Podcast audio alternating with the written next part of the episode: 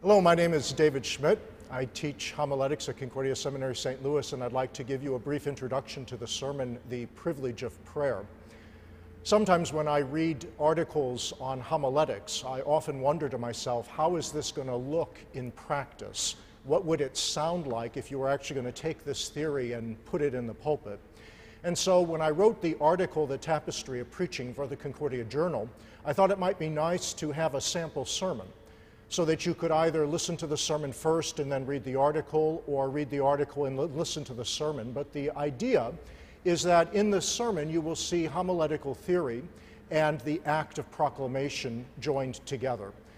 So the sermon is on Genesis eighteen, the story of Abraham interceding for Sodom and Gomorrah. It is titled The Privilege of Prayer, and I welcome you to listen to the sermon and then to read the article and consider the tapestry of preaching. Grace to you and peace from God our Father and from our Lord and Savior Jesus Christ. Amen.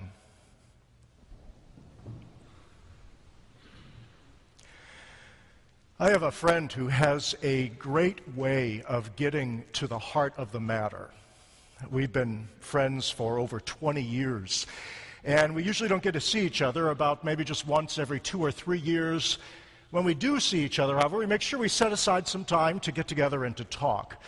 Now, you know how it is when you're talking with somebody you haven't seen in years. You spend so much time catching up on what's going on in your life that sometimes you can end up not talking about what's really important to you. Well, my friend has this great way of getting to the heart of the matter. I don't know if he knows that he does it, but here's what happens. We'll be out to lunch, or we'll be having coffee, and we'll be talking for about twenty minutes, and then he'll look at me and he'll say, "Dave, what are you praying about? What are you praying about?" The minute I try to answer that question, I find that I am bringing into our conversation those things that are most important in my life. That's the way it is with prayer, isn't it? Prayer is that place where we share what is most important with God. It could be the burdens that we don't tell anybody else.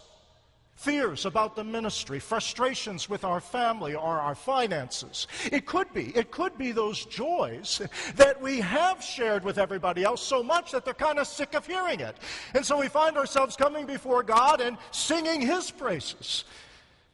Because God knows everything about us, and because in Christ God has a love that forgives us all of our sin, there is nothing that we cannot bring before the throne of our Heavenly Father, and prayer is that place where we talk about the heart of the matter. So if you tell somebody what you're praying about, or if you overhear somebody's prayer, you're listening to what's most important. Now, the reason I bring this up is because that is exactly what's happening in chapel this morning. We have gathered here, and we are overhearing somebody's prayer. We're listening in on a conversation that Abraham had with Yahweh. A conversation where he spoke to God from the heart. And what I would like to do this morning is I'd like to spend some time listening in on that conversation, and then spend some time looking at our own lives, because I believe that this text encourages us and forms us in the practice of prayer. So think about this conversation. Abraham in this text is standing in a very frightening position.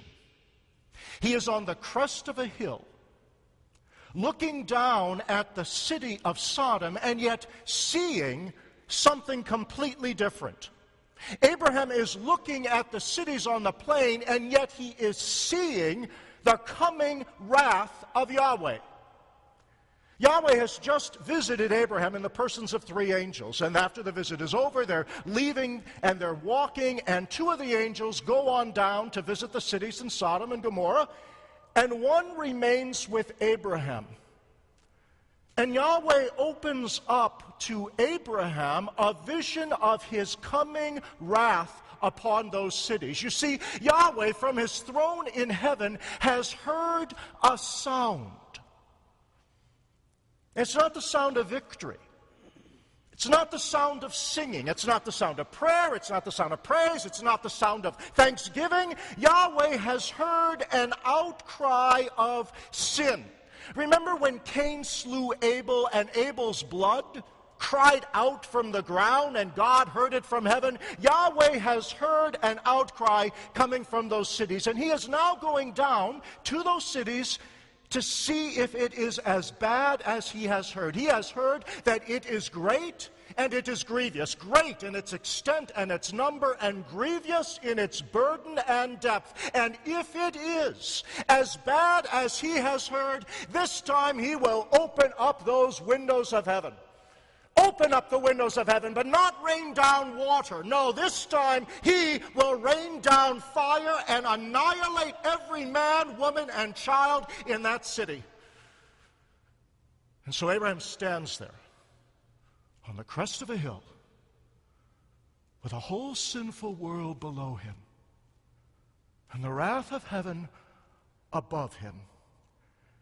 And he watches as Yahweh approaches that city like a storm cloud on the horizon. And then Abraham does the most amazing thing. He prays. He simply prays. Now, now, I'll admit, it doesn't sound like prayer, you know, all sweet and sentimental. It isn't one of these prayers he pulled out of a hymn book and read from a three by five card. No, it, it doesn't sound like that. It sounds more like a, a merchant in a marketplace bartering for a bargain. As he says to Yahweh, you know, what if there are fifty righteous in that city? What if there are fifty righteous? Are you going to sweep away the righteous and the wicked? Far be it from a God such as you to sweep away the righteous and the wicked. What if there are fifty? And Yahweh says, if there are fifty, if there are fifty righteous, I'll spare the whole city. Abraham says, well, well what about if there's five less than fifty? I mean, you know, you, you, you're going to wipe away the whole city for the sake of a lack of five? And Yahweh says, forty-five, I'll do it. Abraham says, what about forty? Yahweh says, yes. thirty, yes. twenty, yes. ten, yes. Here we can hear the agony of Abraham bartering for a bargain from God when there's human lives hanging in the balance. But notice also that here we hear the faith of Abraham holding on to the God that he knows through the covenant. When faced with this God, he sees in judgment. Seeing the wrath of Yahweh, Abraham holds on to the mercy of God. And he does it because he has heard another sound. He has heard the first faint strains of that sweet song of Zion. When Yahweh visited Abraham, what did they talk about?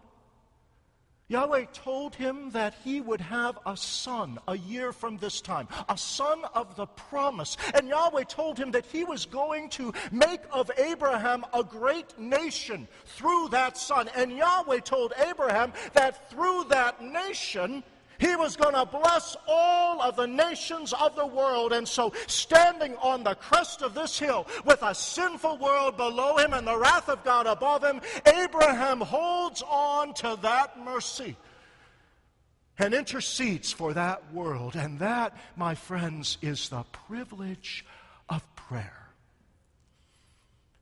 And it's a privilege that we desperately need today. Think about it. When you leave chapel this morning, what, what kind of a world do you go into? It's not hard to see the sin of that world. Right, just, just turn on the radio. Listen to any news outlet. Do a search on your internet with no protective filters. It's easy to see the sin of that world. And it is grievous and it is great. There are reports of shooting, there is sexual immorality, there are businesses who are oppressing the poor, who are fighting for profits rather than justice. And we see it, and we see that it is grievous and great. Imagine what it looks like to God as he sees how far we have all fallen from the glory of creation as he has made it to be. And how do you live? How, how do you live as a Christian in that world? Well, I'll tell you what some people do. Some people run away from that world in fear.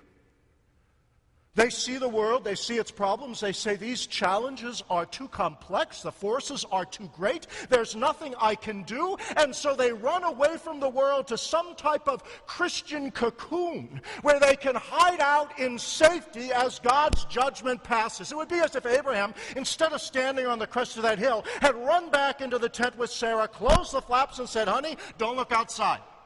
I don't know, there's going to be a little bit of noise out there, but you know what? At least we're saved, right? The whole rest of the world, it can go to the flames of God's judgment, but at least we're okay."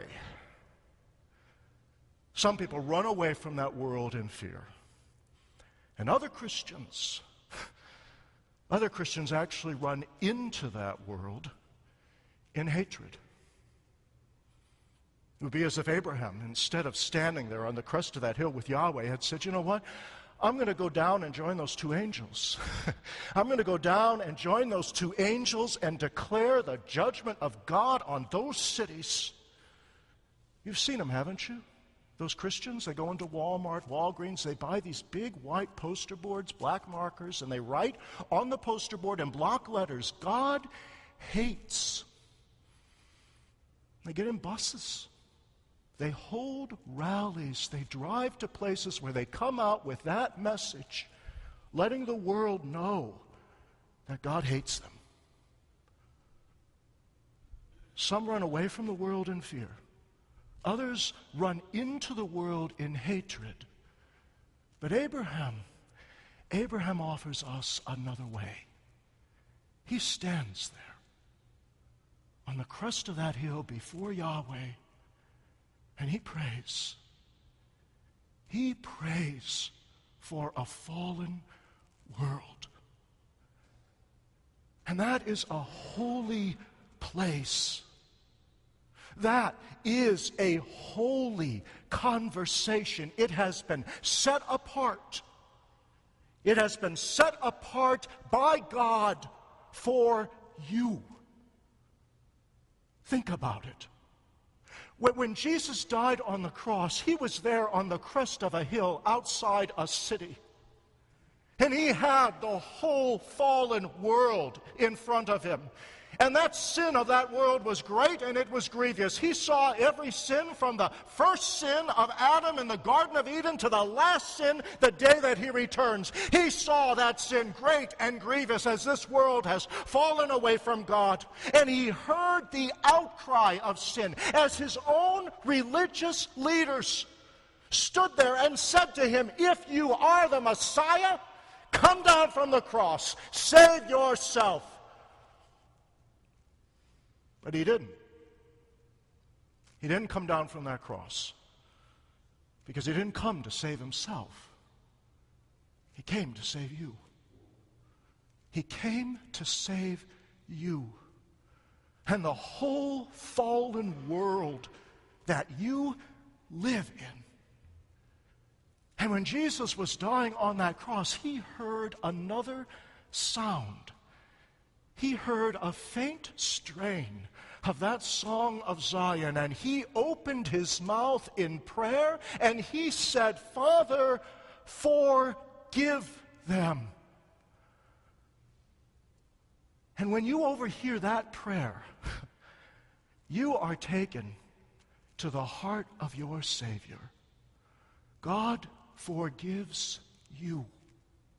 Not for the sake of fifty righteous, not forty-five, not forty, not thirty, not twenty, ten. God forgives you for the sake of one, one righteous man, Jesus Christ, the Son of God, who bore the wrath of God for you. The, there he was on the cross with a sinful world below him, the wrath of God above him, and the entire wrath of God was poured out on that one man, that the entire mercy of God might be poured out on the world. And so Jesus calls to you now to stop running. Stop running away from the world in fear. Stop running into the world in hatred. Stand here with him. Stand here in him. And join your voice to sing that song of Zion. Abraham, our father, sang it. Jesus, our Savior, sang it for you. And now we have the privilege of singing that song for the world. So what does that look like? I mean, you know, in real life, what does that look like, right? Well, I'll tell you, it's not as easy as it sounds in the Old Testament reading. That is, it's not as easy as God waking you up some morning and telling you what he's going to do to your neighbors down the street. It's not as difficult as we make it to be. You know, it's not as difficult as us setting the alarm two hours early so we can get up in the morning and be a prayer warrior, so that we can spend two hours on our knee in the morning, every morning, in prayer for our sinful world. Not that difficult. Actually, actually, it looks a lot like regular life. seven fifteen in the morning, you're in your car, driving from home to the seminary. You're driving on these streets congested with traffic because of this Highway forty construction, and you turn on the radio, and you hear a news clip about a school in Colorado where there are no more classes today. There's been a shooting. It sounds from the earliest reports that it's a mass shooting, and you wish it weren't so. Some parents' children are dead in school this morning. You grab your cell phone to call your wife. You, you think about when you last saw your children, and you worry that they're going to be safe in school this day. And wrapped up into that wish and that worry is a gracious longing for God's kingdom, an end to the senseless destruction that we create on this earth. And here, stuck in news that is worse than the traffic, God's people find refuge for just a moment in the privilege of prayer. Now, I'll admit, it doesn't sound like prayer, all sweet and sentimental. But neither did Abraham's conversation. No, it sounds more like anger and disgust and frustration and fear, all wrapped up with a gracious longing, a holding on to God's mercy in the face of a sin we cannot take away. But here is a holy place. And here is holy conversation, and somewhere on the streets of Saint Louis, between your home and the seminary, God's kingdom comes in a very small way. God's people are alive, and they're singing the song of Zion as best they can, in, in words more frustrated than sentimental, more grasping than glorious. God's people pray for mercy, and they pray for his kingdom to come. So no matter where you are, when you're in that prayer, you are near. You are very near to the heart of your Savior. And that, my friends, is the privilege of prayer. Amen.